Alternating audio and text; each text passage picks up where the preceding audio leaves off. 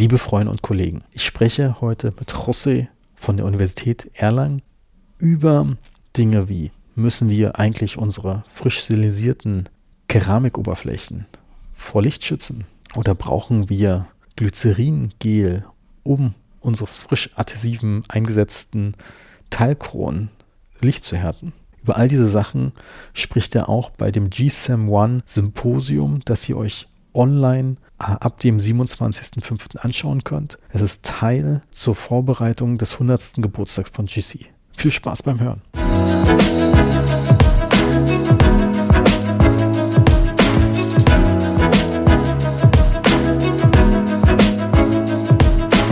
Welcome to today's show. I'm connected over the internet with Jose. Welcome to this podcast, Jose.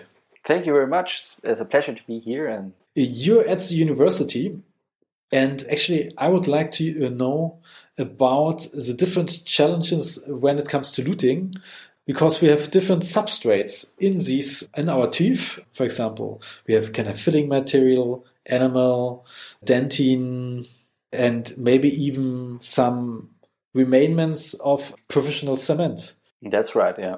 Let's start with the basic. When you're luting, for example, an onlay or something, what are you doing for cleaning the preparation site? Well, always when, when we are luting or mainly adhesively luting, we need really clean surfaces. That's that's right. That's the basic principle. Cleaning is when you remove the provisional, you have to remove the remnants of cement and, and everything which is in, in this gap or was in this gap.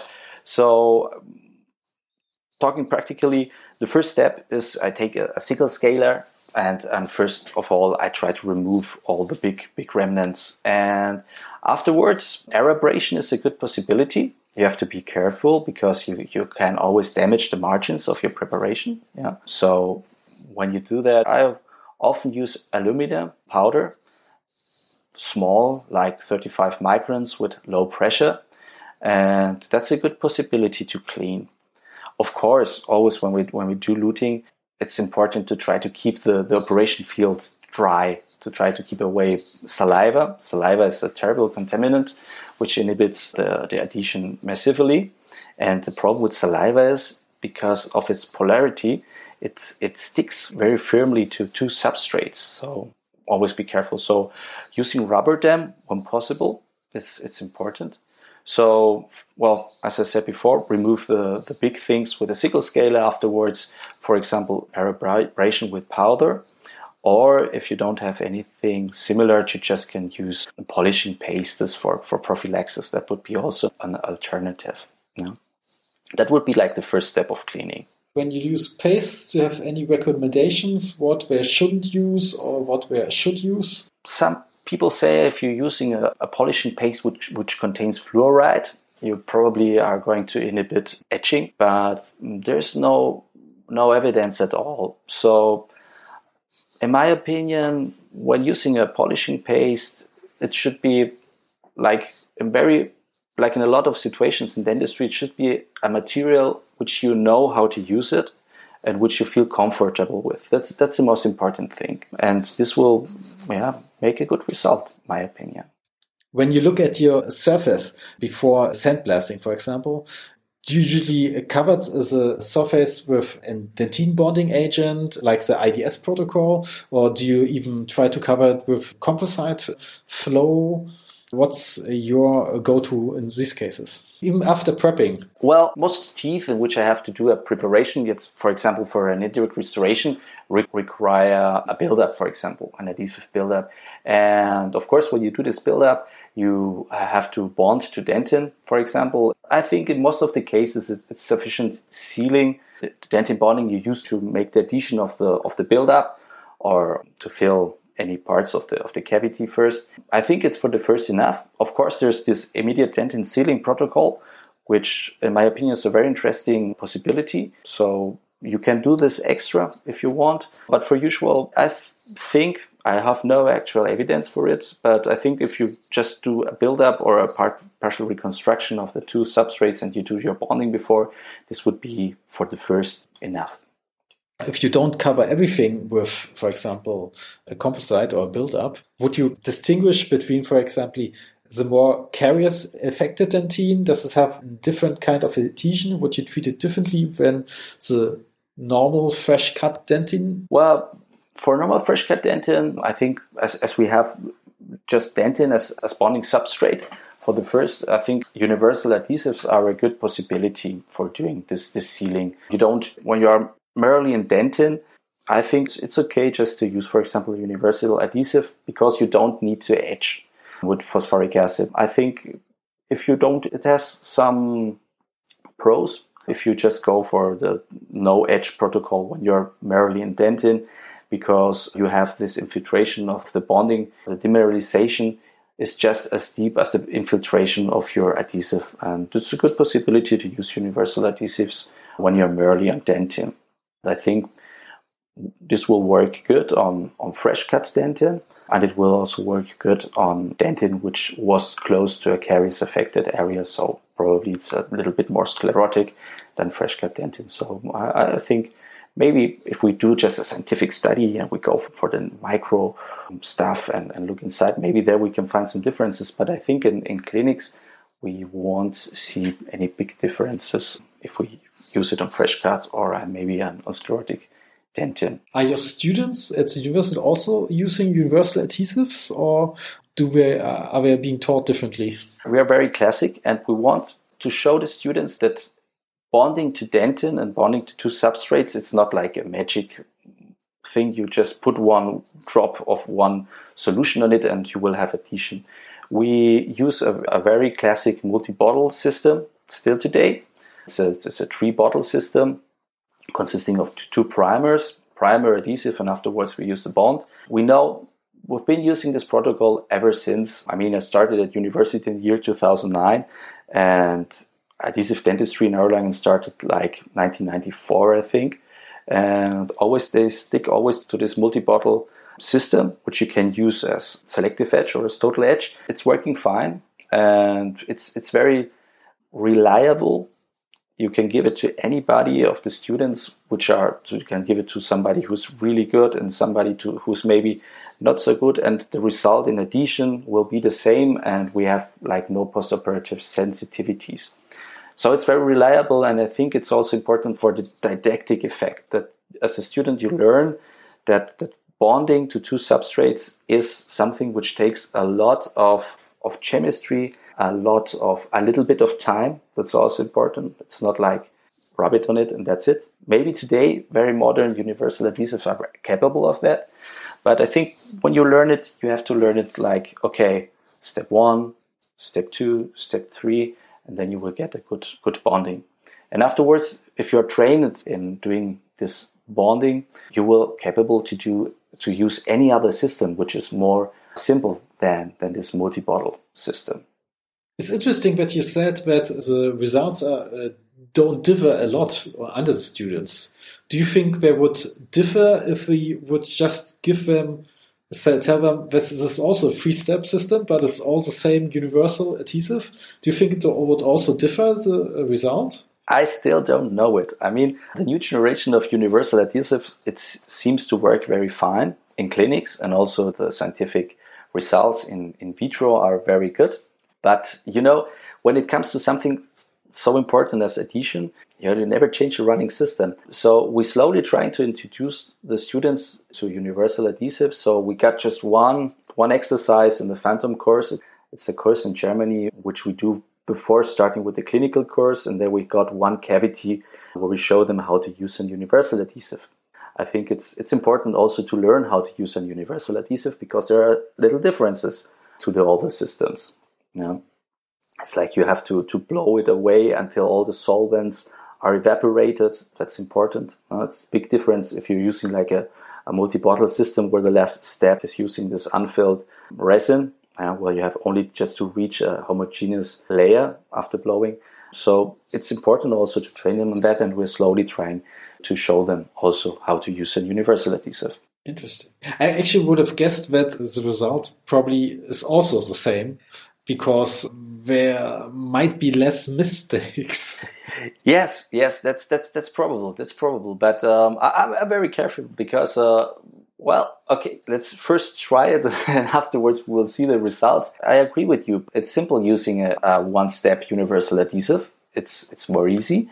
But you, you have, I think, this, this little things, for example, like to blow it away until all the solvents go away. That's, that's like a point I think which which is important. And yeah, let's let's see. Uh, it's something maybe we have to to make a, a study on it if there are already uh, some of them. For the didactic thoughts about it, uh, it's completely okay. Students should learn the hard way. And I mean, at my university, the gold standard adhesive was a two bottle system. Yeah. Uh, and I was using it very long actually before I switched. Actually, I switched because I had problems with pooling in really yeah. deep cavities. Mm. And I had to spend a lot of time to get rid of this pooling, to get a nice X-ray in the end, of course, yeah. after antibiotics.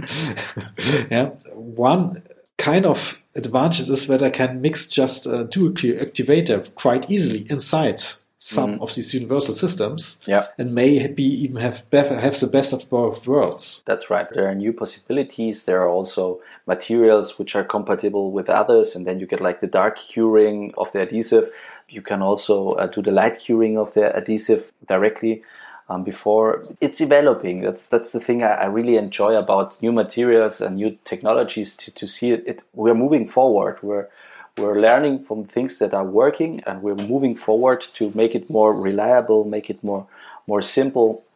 Yeah, but this takes takes a lot. Takes a lot of research, takes a lot of yeah, of chemistry. We will see. It's let's come back to the luting part again. Yeah, because uh, basically it's all about luting. Mm -hmm. We kind of got off track, but which is fine. There are yeah. no rules in podcasting. Mm -hmm. I mean, we see a lot of universal cements as well coming to the market. Yeah. Dual cure self etch cements. So which team are actually you right now? For example, when it comes to, for example, onlay or inlay luting, are you just team light cure or team dual cure, if you say? And how do you judge the uh, kind of simplification which are coming up? Or, or should the dentist rather stay on the standard dual cure thing? Polymerization is, is a big is a big point. It also depends a little bit on the indications you have. For example, uh, if if you want to have something which has to do with a lot of aesthetics, with very thin ceramics, it's maybe better to go for the light cure path because you always have this this fear or this risk of, of discoloration when you have like dark curing systems inside a luting resin. So for veneers, probably maybe going for, for a light cure or a pure light cure, luting resin this might be a viable thing.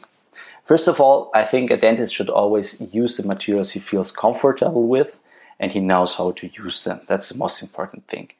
And then we know from, from studies we did that dual curing luting materials are always trying to, to make it cure extra with light improves the conversion rate of resins, of luting resins, and increases the strength of the luting. So whenever possible, do a dual light curing.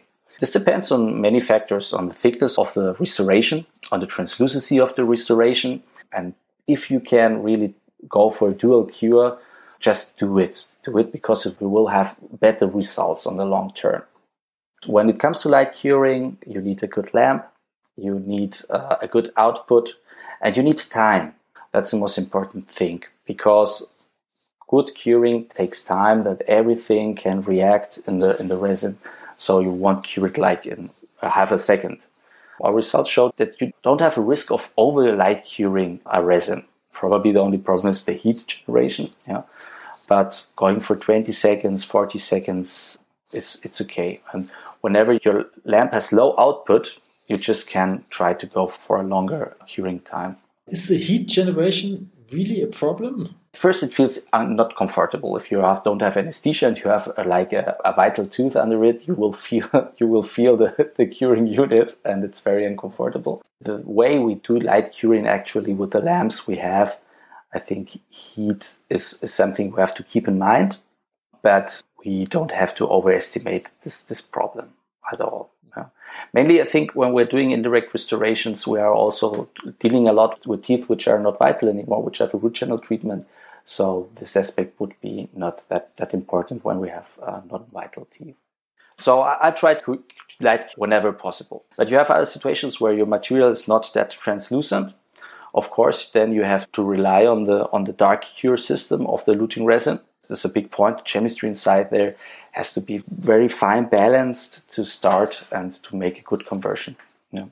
So whenever possible, take both worlds, take light and, and take the other. So dual, dual curing whenever possible. I think we can sum up if it's like the anterior region, very thin, pure light curing is recommended.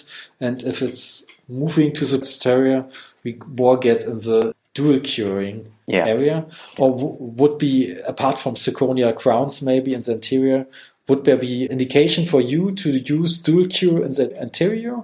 If we, for example, have an anterior crown in the premolars, or where we got more material thickness, I think it's it's then it's okay to use a dual curing luting resin. Are you a fan of the tack cure possibility, or do you move the excess cement uh, somehow differently? Tack cure technique, for example, when, when doing crown, it's good, it's fine, it's it's a possibility really to manage the excess and do the excess removal. It's a fine technique. I use it when doing crowns, for example, when luting glass ceramic crowns. I do a lot of tack cure. It's it's fine for cleaning, and also you don't have the oxygen inhibition layer. As you take off the excess, the resin gap is polymerized or at, polymerized at a relative higher level, so the you won't have that extent of oxygen inhibition layer as if you would do it the other way around. What would be the other way around? Just to remove it with a brush? Remove it carefully with a brush, and then, for example, to put an air block on side, like glycerin gel, for example, to inhibit oxygen layer. Yeah. However, this would be more like the protocol, for example, for a conventional luting with conventional adhesive luting with, with a composite. Is oxygen inhibition layer really clinically relevant, or is it more or less something academic? Yeah, that's a good. That's a good question. Okay, we, we know that if we look at the lab on it, uh, we will see that the oxygen inhibition layer will not withstand um, abrasion or, or toothbrushing or dissolution the way like a full cured resin would do. So having that in mind, knowing that, we should try to avoid that. It's one of those things where I say, okay, we, we know it from the theory, then as we know it, just try to do it in, in clinics. We just had to look if there's any, any interesting studies on, on that point. Yeah. Are there any alternatives to the glycerin gel to get rid of this oxygen inhibition layer? Could polish it away, but this is not practicable if you're doing it, for example, on a, on a crown or the, or the margin of a or the margin of a inlay, for example. Um, and you don't want to have the gap. You just want to have the perfect seal, to have a perfect, ideal, even resin gap between your two substrates and your restoration. So trying to avoid this gap by putting an air block on it would be the ideal. But do you also use an air block on your direct composites? I would think, I sometimes think about it. Well, so often you, you just do a, a, little bit of adjustment and you go for the polishing anyway of the restoration. So at, at that point, you would remove also the oxygen inhibition layer. But yeah, it, it's there are some people who are doing that. They do the modulation and afterwards they put the air block on it and yeah, try to avoid that. I think it's a different setup uh, when you have got an oxygen inhibition layer on, on the gap of a luting and when you have like a thin oxygen inhibition layer on the top of a restoration, it will be polished anyway. When it comes to an indirect restoration, like the gap is like the place where erosion or maybe a decay of the restoration could start. So trying to keep this gap as sealed as possible would be like the goal of our treatment. And I think it's a different, little bit a different setup than on a big normal direct restoration where we have to polish it anyway or do a little bit more of occlusal adjustments. It's okay. it was a tricky question, anyways. yes, yes, we'll see. No, but sometimes when we're talking, I kind of want to know if you're if you're kind of if it's strict. I mean, if the answer is that we don't need it because it's easier to polish that area, yeah, makes sense. I think the most important thing is to know the principles you're dealing with. Once you you know the principles, to say, okay, um, if I do that, then this could happen, and there's like a chemical or evidence, a clinical or a scientific evidence for it. Knowing that gives you gives you freedom of choice to, to choose the path of your treatment and decide what, in your opinion, is, is the best way to, to go for you and for your patient. So that's the point which I like to have knowledge. So knowledge gives us freedom and gives us the possibility to have really good, reliable treatment for our patients. The now, there are a lot of kind of universal luting cements hitting the market, which are self-etch. Some come with an extra primer. Where do you see the indications for the future, and where are the indications now? This this material, is the so-called self-adhesive cements or luting cements, I, I prefer to call them uh, luting self-adhesive luting resins, because when we talk about a cement, it's a cement is a material which cures by an acid-base reaction, and the self-adhesive resin cements or luting resins, as I prefer to call them, they are resins. They they cure by polymerization. So it would be more proper to call them, or I prefer to call them luting resins, self-adhesive luting resins. I think it, it's a very interesting material class, which we've been doing research. I've been doing research on them since 2012. It's so interesting that you don't need to have to pre-treat the, the two substrates and you can gain a good adhesion. So it was my opinion, like a first generation when the face came to the market. Then these materials were further developed, like into this, like in my opinion, second generation. And nowadays we're moving to this universal uh, luting, self-adhesive luting resin, where, where, you can combine these materials, the self-adhesive materials, with an extra primer. So in the case you want to have more adhesion, um, you can you can gain that by using a, a, primer, a tooth primer, which is a simple tooth primer, and which is compatible to this luting self-adhesive luting material. I, think it's it's a good. Uh, for example, I use it a lot when I do glass ceramics, glass ceramic crowns, for example. I prefer to lute them adhesively, and when it's a crown, I always use uh, these self-adhesive luting materials. For example, post and core restorations when, when putting a, placing a post. It's also a good good material to do that because the adhesion we we gain in the root channel, it's, it's, it's okay for a post, it's enough. The other question is, in many clinical cases, for example, you don't have enough retention when preparing a crown. Of course, when you look at the book or uh, looking at pictures, you always we see these perfect cases where you have always like the perfect direction of your abutments after the preparation, the perfect conicity, the perfect retention. But not always in clinics we have this case that we have like enough macro retention for our for our crowns, for example, and and that's another place where you self-adhesive luting resins. Yeah, and if you have nowadays a little bit more of retention by using maybe a primer, then you can extend this. You have a good all-rounder material. For example, if you do a, a partial crown, for example. So this would be like a possible, or it's it's like a, something where you can use. You also maybe use them yeah, äh, these are relative new materials, this universal self-adhesive luting resins, and this opens new possibilities. And we have to see how this develops. And this is the interesting thing.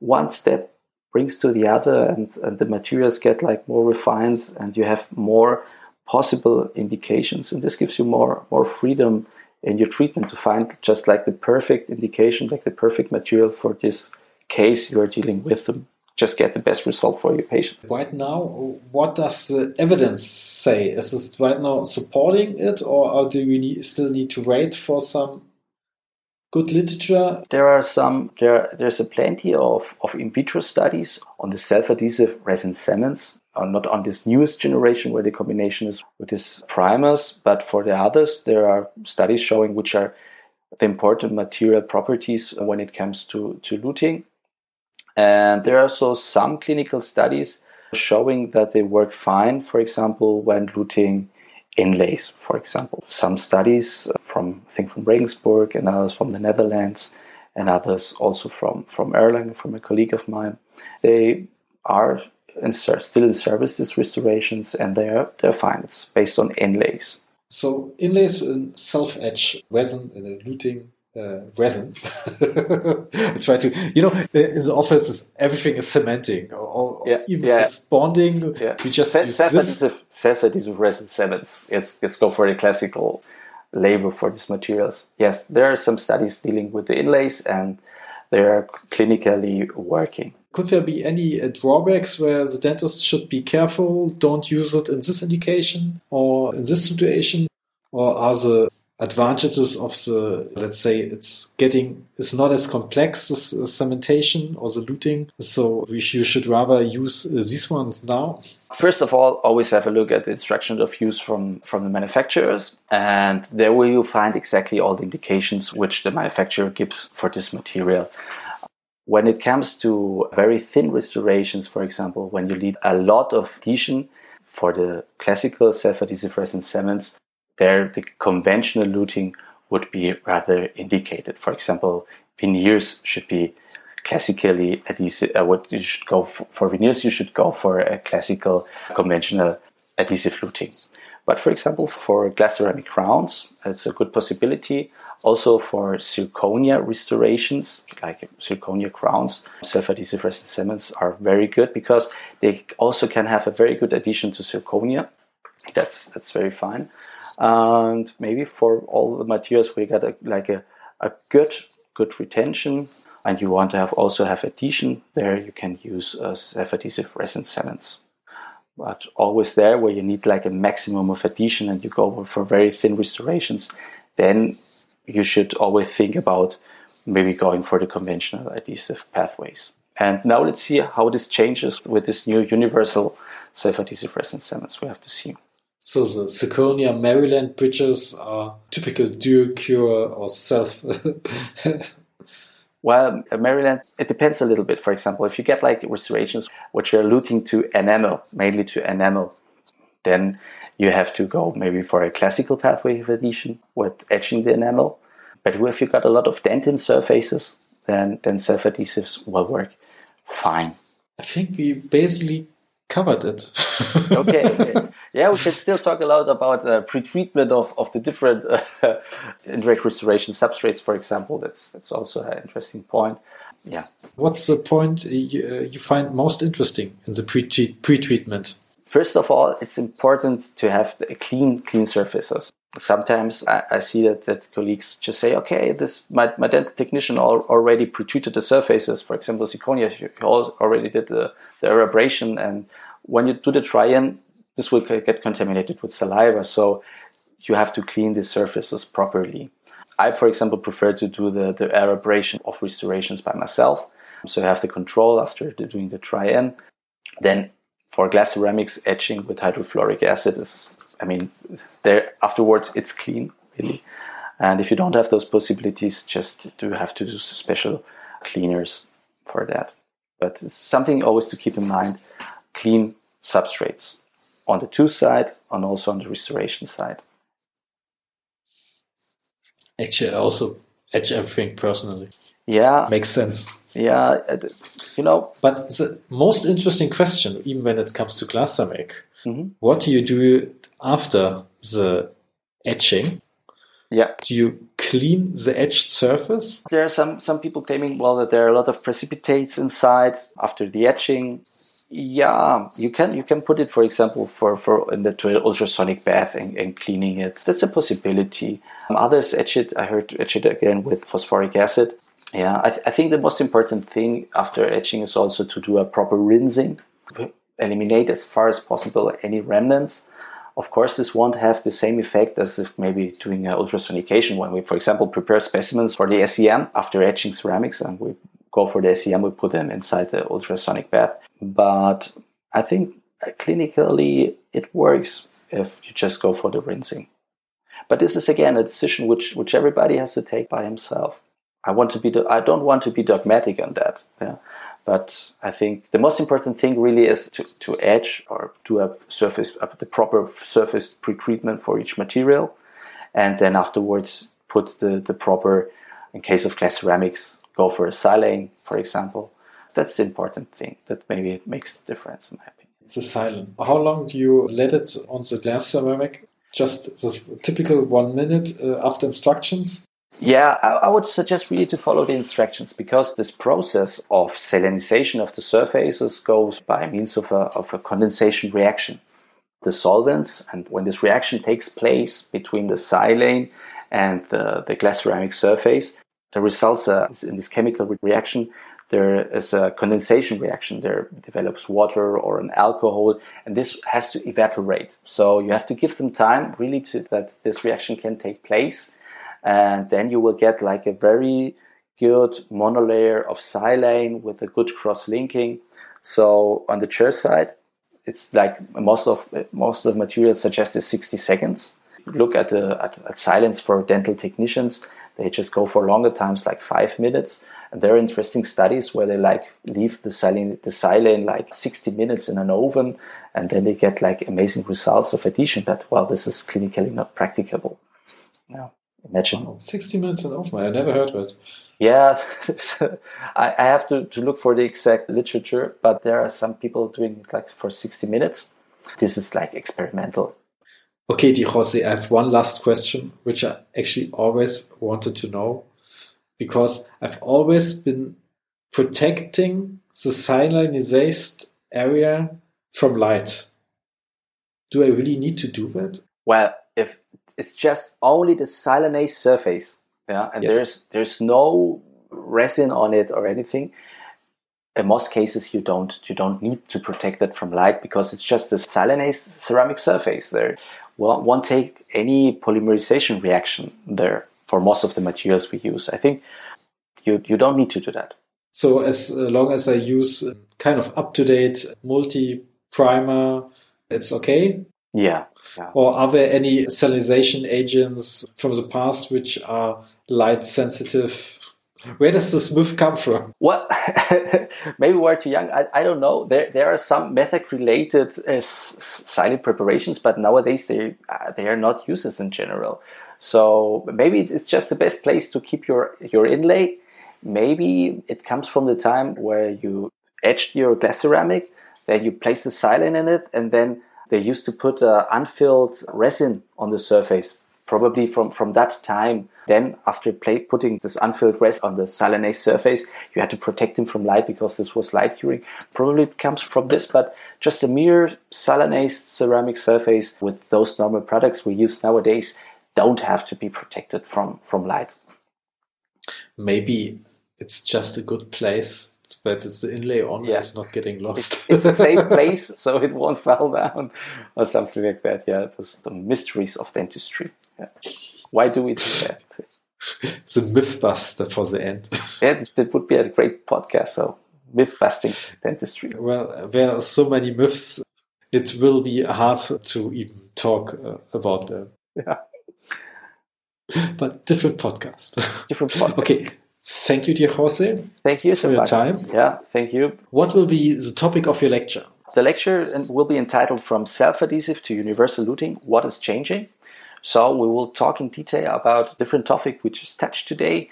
We'll talk in general about when we do when, when we need to have adhesive luting, which are the principles behave, behind this conventional adhesive luting procedure, and then we'll talk about self-adhesive luting or self-adhesive cementation which are the principles behind, how does it clinically work, and, now, and then we will see what is changing. So we will have a look on this universal self-adhesive universal luting material, how it works, which are the principles behind, and also we will I will show two different clinical cases. One regarding cementation or luting, adhesive luting of, of a glass ceramic restoration, and then of a zirconia restoration. So we will have an overlook into detail of all these adhesion protocols from self-adhesive to the universal luting. What is changing? Great. Looking forward for your pictures. You always take very nice pictures. I try to so. do my best. I try to keep it real, you know. I, I just there's some pictures I make from that where I do it clinically. It's just it's just real. There's a real pictures. Uh, it's not like I have the patient the whole day there and I place the rubber dam 10 times afterwards. And this is like the normal procedure I do. And yeah. Thank you very much. a lot yeah. for the talk. Okay. Thank and you. See you soon. Okay. See you. Thank you. Bye bye.